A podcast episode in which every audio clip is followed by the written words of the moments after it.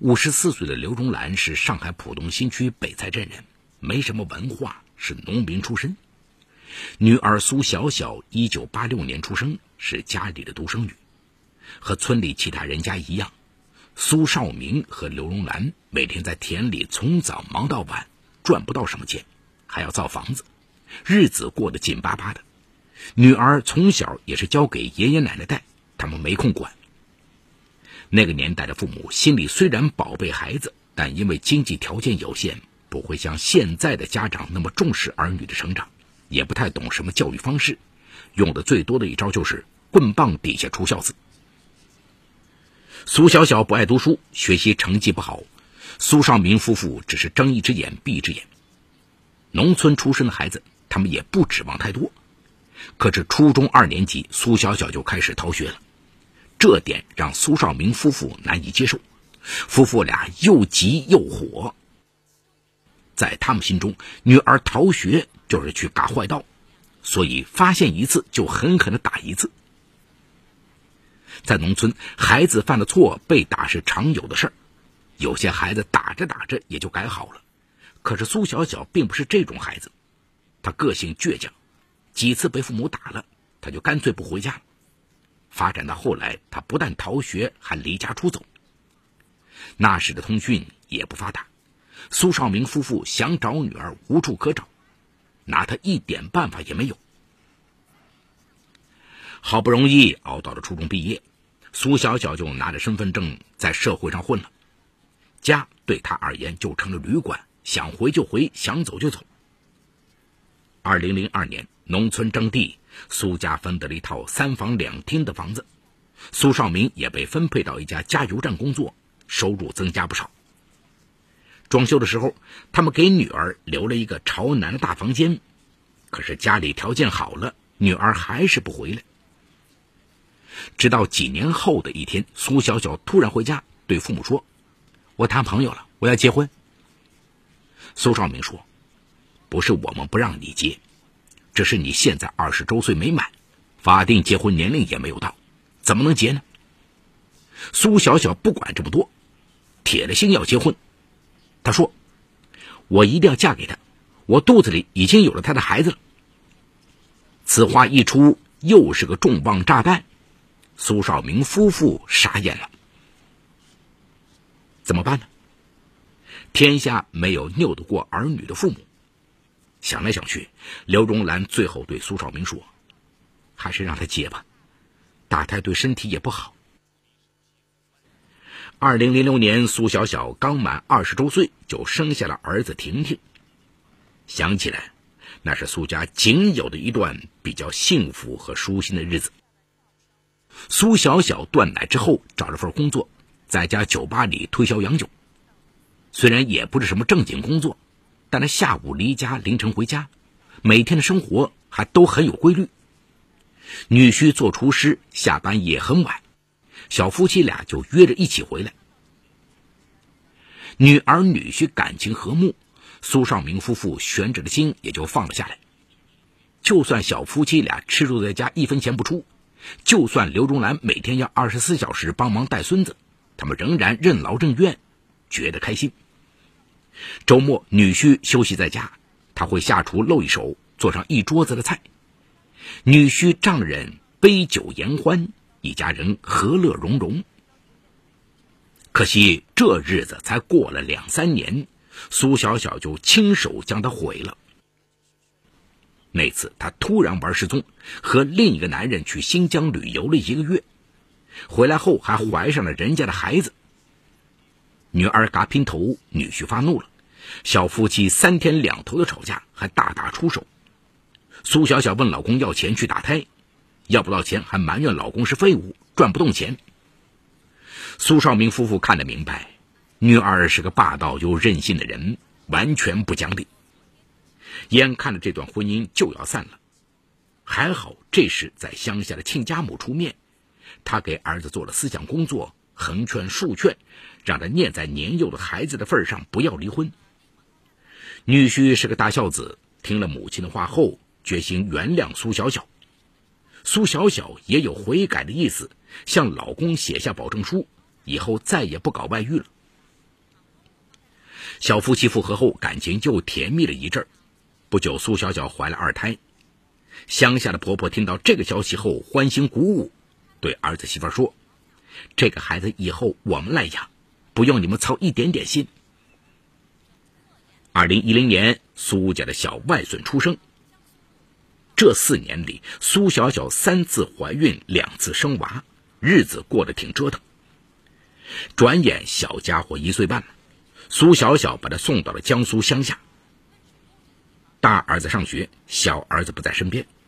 按理说，苏小小的日子可以过得安定点了。可谁想，这为他将来的好逸恶劳做了铺垫。二零一三年，苏小小在北蔡镇上找了个店面，想做服装生意。一年的房租十万。这些年来，她都没怎么正经上过班。老公的钱在两个儿子的身上也花的七七八八了。结果就是，苏少明夫妇替她出了这笔房租。他们的出发点当然是为女儿好。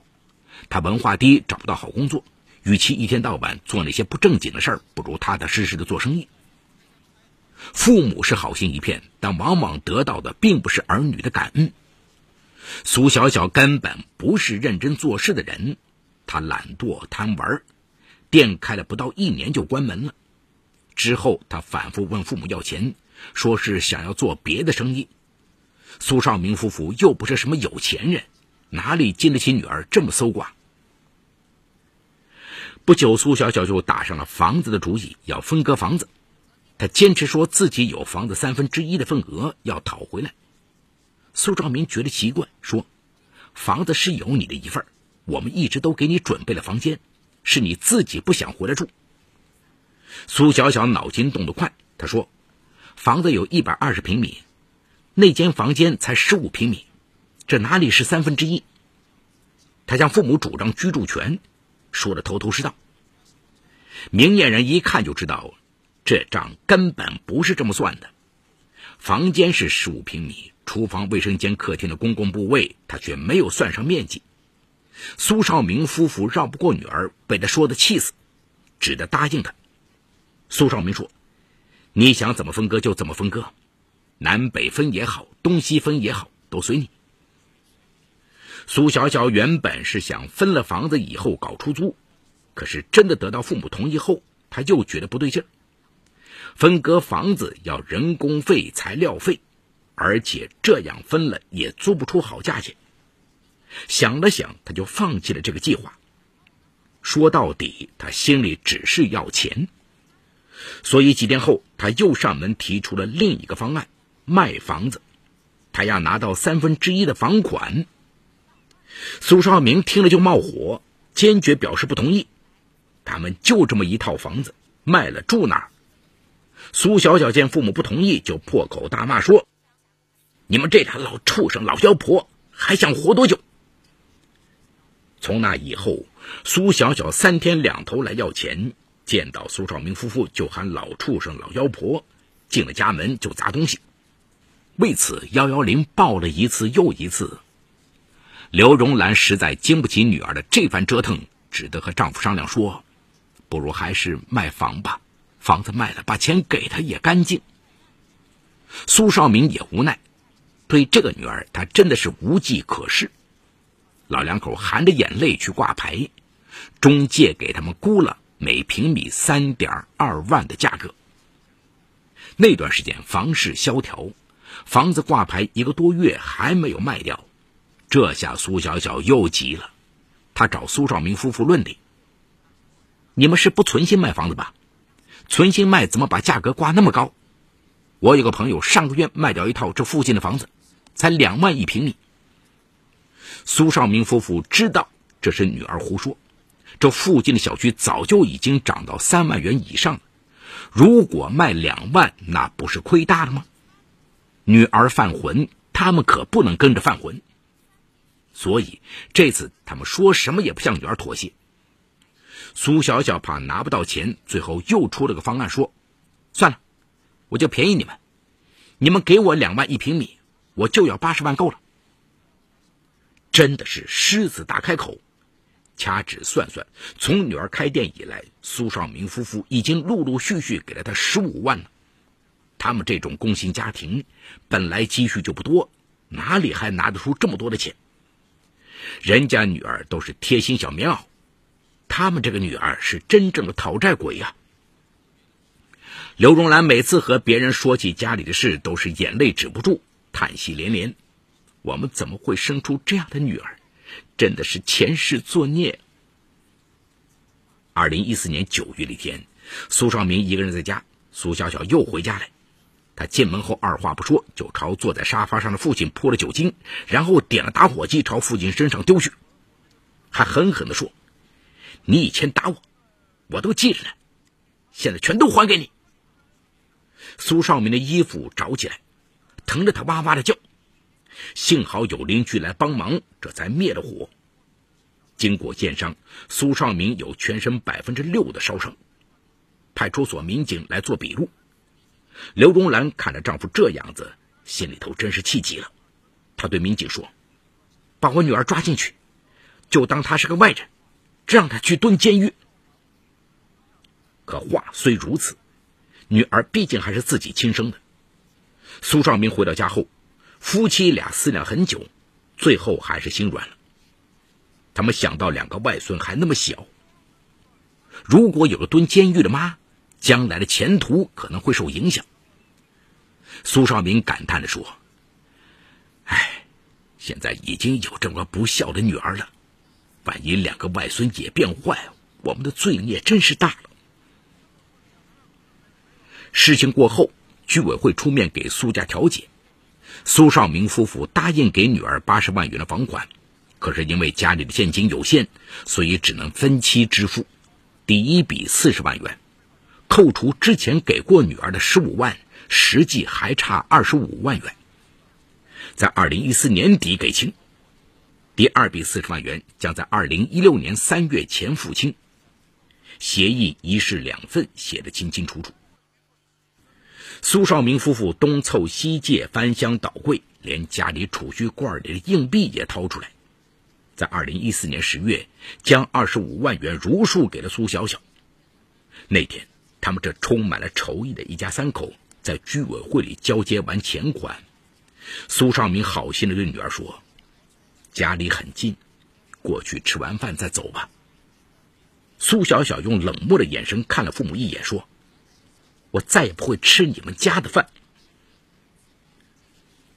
闹腾了大半年，苏小小彻底断了亲情。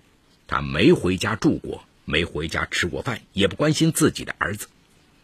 小外孙来上海玩的时候，苏少明夫妇打电话叫女儿回来见见，他的回答是没空，然后啪一下无情的挂断电话。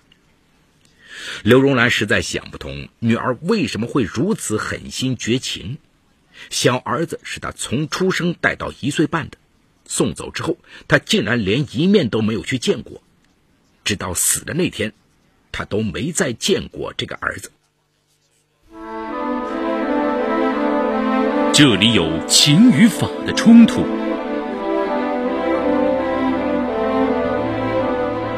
这里有生与死的考验。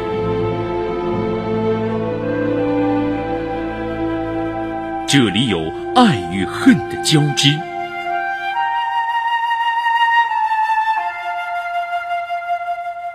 这里有黑与白的较量。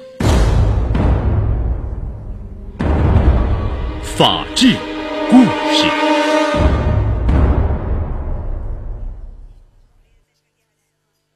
让苏少明夫妇想不通的事还在后头呢。苏小小拿走二十五万之后，没几个月，他又上门来要钱了。这次他带来了一个男人，这个男人五十多岁，一会儿说是苏小小的委托人，一会儿说是苏小小外面认的叔叔，来保护他的。他那样子凶神恶煞的，还丢了很多法律术语给苏少明夫妇听。苏少明说：“我们有协议为证，第二笔钱要到二零一六年。”苏小小冷笑一声说：“哼，你这个老畜生，能活到二零一六年吗？”刘荣兰把柜子里藏钱的盒子拿出来给苏小小看，里面真的是分文没有。苏小小隔个十天八天会来一趟，还发一些威胁人的短信给父母，说什么他已经在苏少明单位到家的路上埋伏了众多人马，让他小心着点儿小区邻里知道苏家的事后，跟苏少明夫妇分析说：“你家女儿胃口很大，那么着急要钱，只有两件事：赌和毒。”苏少明夫妇一合计，女儿赌的迹象倒是没有，那看来就是毒了。这还得了吗？如果是这样，他们老夫妻真的要被女儿害死了，卖光家产给他还都还不够。二零一五年过年前，苏小小又上门来。这次除了吵架之外，他带走了婷婷，说是要带她去过年。十几天后，婷婷被送了回来。刘荣兰看孩子邋里邋遢的一副样子，就马上给他洗头洗澡。衣服一脱，就见孩子身上到处都是乌青。他问婷婷是怎么回事，孩子哭着说：“妈妈打我，不给我吃饭，她要我回答问题。”原来苏小小不光是在父母这里要钱，她还在老公那里要钱。女婿实在是看到她怕了，就换了手机，换了工作。苏小小联系不到人，就想到抓儿子来问话。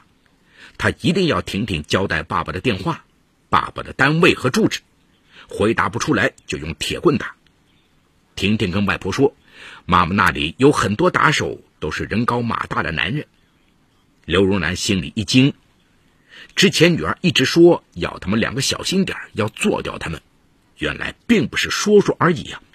他真是越想越寒碜。苏少明则越发肯定自己的想法，女儿是吸毒了，所以才会变得如此疯狂。三月二十五号，对苏家来说真的是噩梦的一天。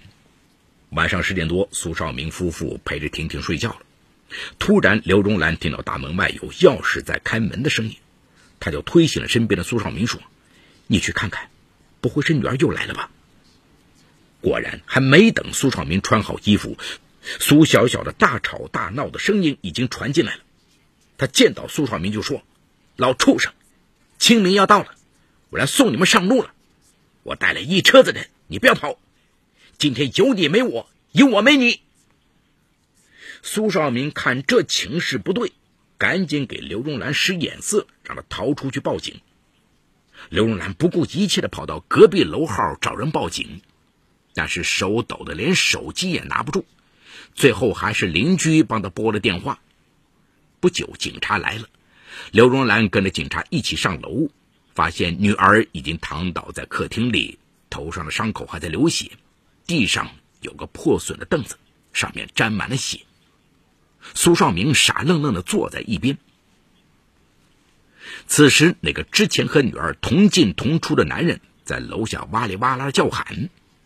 警察还在楼道里找到一个黑色的背包，里面全是各种凶器。苏少明被关进了看守所，等待他的不知是怎样的审判。这几个月来，刘荣兰见不着丈夫，也不知道当时在屋里的父女俩有过怎样的交锋。她只知道丈夫是个老实人，不可能会对女儿下如此的重手。之前女儿用酒精烧他，他都没有还手，还原谅了女儿。这次他一定是太伤心、太绝望。其实苏少明夫妇平时的为人，在小区里都是有目共睹的，大家都说他们是老实人。苏小小真是个不孝女，只知道向父母要钱。出事之后的短短几天，从居委会到物业到苏少明的单位，就连女婿和婷婷都为苏少明写了求情信。几天后，法医的尸检报告出来了，证实苏小小并没有吸毒。苏少明夫妇料到了女儿所有的坏，唯独看错了这件事。刘荣兰拿着女儿的死亡证明去查了她生前的银行账户。二十五万元在短短的几个月里就只剩下了七块钱。女儿不赌不读，这钱到底花哪儿了？刘荣兰是个没有什么文化的农妇，家里一下子出这么大的事儿，她除了伤心难过，其他什么事儿都干不了了。现在的他仅靠每月两千元的退休金维持生活。既要抚养外孙，又要给自己看病，还要到处托人找律师，经济窘困，度日如年。他一心盼望着苏少明能早日放出来，这样他们老夫妻还能相互扶持，一起带好大外孙。可怜这孩子才十岁，经历外公杀死妈妈的悲剧，内心的创伤恐怕一辈子都平复不了。谁来帮帮这个可怜的家庭？好，故事说到这儿就告一段落。除苏少明、刘荣兰外，其余人为化名。